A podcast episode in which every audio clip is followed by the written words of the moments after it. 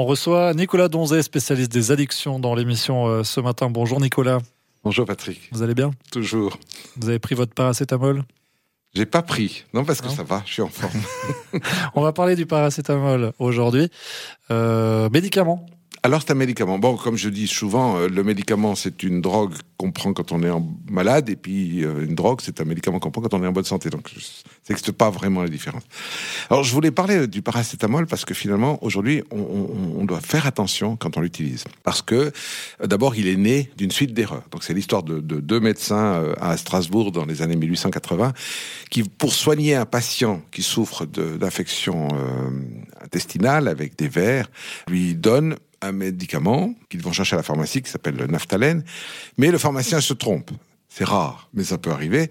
Et il lui donne euh, le, de l'acétanilide, une autre molécule. Puis en fait, ce qu'il y a, c'est que le médicament qu'ils avaient pris, qui n'était pas le bon médicament, a eu des effets inattendus, c'est-à-dire que ça a baissé la fièvre. Puis à l'époque, il n'y avait pas encore l'aspirine. Donc, euh, ce qui s'est passé, c'est qu'ils ont vu que cet effet était intéressant. Ben oui, euh, traiter la fièvre. Donc, ils ont commencé à développer deux, trois petits tests et ils ont mis sur le marché une antifébrine, un médicament qui était à base de cette molécule-là. Le problème, c'est qu'ils ont assez rapidement vu qu'il avait des effets secondaires peu agréables, c'était des cyanoses, c'est-à-dire des perturbations de l'oxygénation des tissus, donc pas bon. Mhm.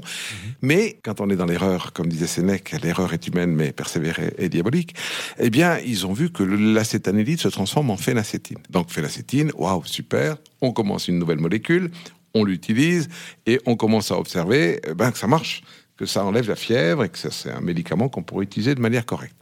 Et juste dans les années 50, ben, on a utilisé ça euh, avec euh, une confiance euh, absolue, sans qu'il n'y ait jamais eu d'études en double aveugle sur des grandes quantités de personnes, à part le fait que finalement, ben non, beaucoup de gens le consommaient. Et dans les années 50, dans l'industrie horlogère suisse, on a beaucoup consommé une molécule qui s'appelait le saridon qui était à base de caféine et de phénacétine. L'idée, c'était de d'aider les ouvriers et ouvrières à, ne pas avoir de maux de tête, parce que ce serait l'horlogerie, c'est mhm. quand même faire faim. Et là, il y a des médecins qui ont commencé à voir vers, vers Bâle qu'il y avait pas mal de patients, pas d'ouvriers, ouvrières de l'industrie horlogère, qui avaient des problèmes de reins. Donc, inquiets, ils ont cherché à savoir quel était l'élément euh, commun à tous ces patients, et c'était, ils prenaient du saridon, de la phénacétine. Donc, la phénacétine a été démontré qu'elle était néphrotoxique. Donc, elle, elle est une tueuse de reins, on dira ça comme ça. Mais euh, quand on est avec une équipe qui gagne, on va pas changer. On a vu une chose, la phénacétine est métabolisée, donc transformée par le foie, en paracétamol. Youpi, on a une nouvelle solution. Hein, on va vraiment c'est une histoire magnifique. Donc, on commence à développer l'utilisation de ce paracétamol, qui est aujourd'hui devenu une espèce de denrée commune. Hein. Vous savez qu'aux États-Unis, presque 80% des gens consomment ça comme des sucres euh, des bonbons. Hein, mhm. des boîtes, d'ailleurs, quand on achète aux États-Unis dans des drugstores des boîtes de, de, de paracétamol, vous en avez 200 à l'intérieur. Hein. Puis, euh, vous pouvez en avoir deux pour euh, le prix d'une parce qu'ils font des, font des actions. Donc, ça, c'est l'automédication, c'est pas bien. Puis, ce qui se passe, c'est qu'aujourd'hui, on est en train de voir que le paracétamol, il a une utilisation qui se doit d'être raisonnable, parce qu'il est finalement pas un ami du foie. Pourquoi? Alors, entre autres, parce qu'on est dans une société qui mange trop, euh, pas de fromage à raclette de chez nous, de graisse, mais de sucre. Hein, vous savez qu'on a un pancréas capable de digérer 25 grammes de sucre par jour, donc en gros 10 kilos par année, et on est à peu près à 10 fois cette quantité de sucre quand on mange. Tout ce qu'on mange dans la journée, en général, on mange trop de sucre. Et donc on a des foies qui sont stéatosés, ça veut dire on a des cirrhoses du foie non alcoolique, dû au sucre.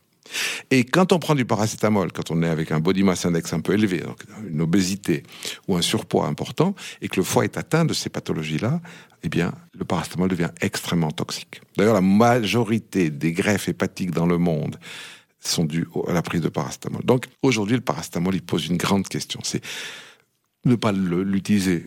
On va pas le jeter, il a des vertus, mais il a quand même une toxicité. Et il y a des études qui commencent à montrer maintenant, et ça c'est plutôt ennuyeux, c'est que peut-être faudrait pas le prendre quand on est enceinte. Mhm. Parce que finalement, ça pourrait moduler la, croissance du bébé. Donc euh, c'est toujours hein, la science, on se pose des questions, et la prudence est toujours de rigueur. Et, le bébé, ben, s'il y a bien un être à protéger, c'est le petit. Hein, on est d'accord.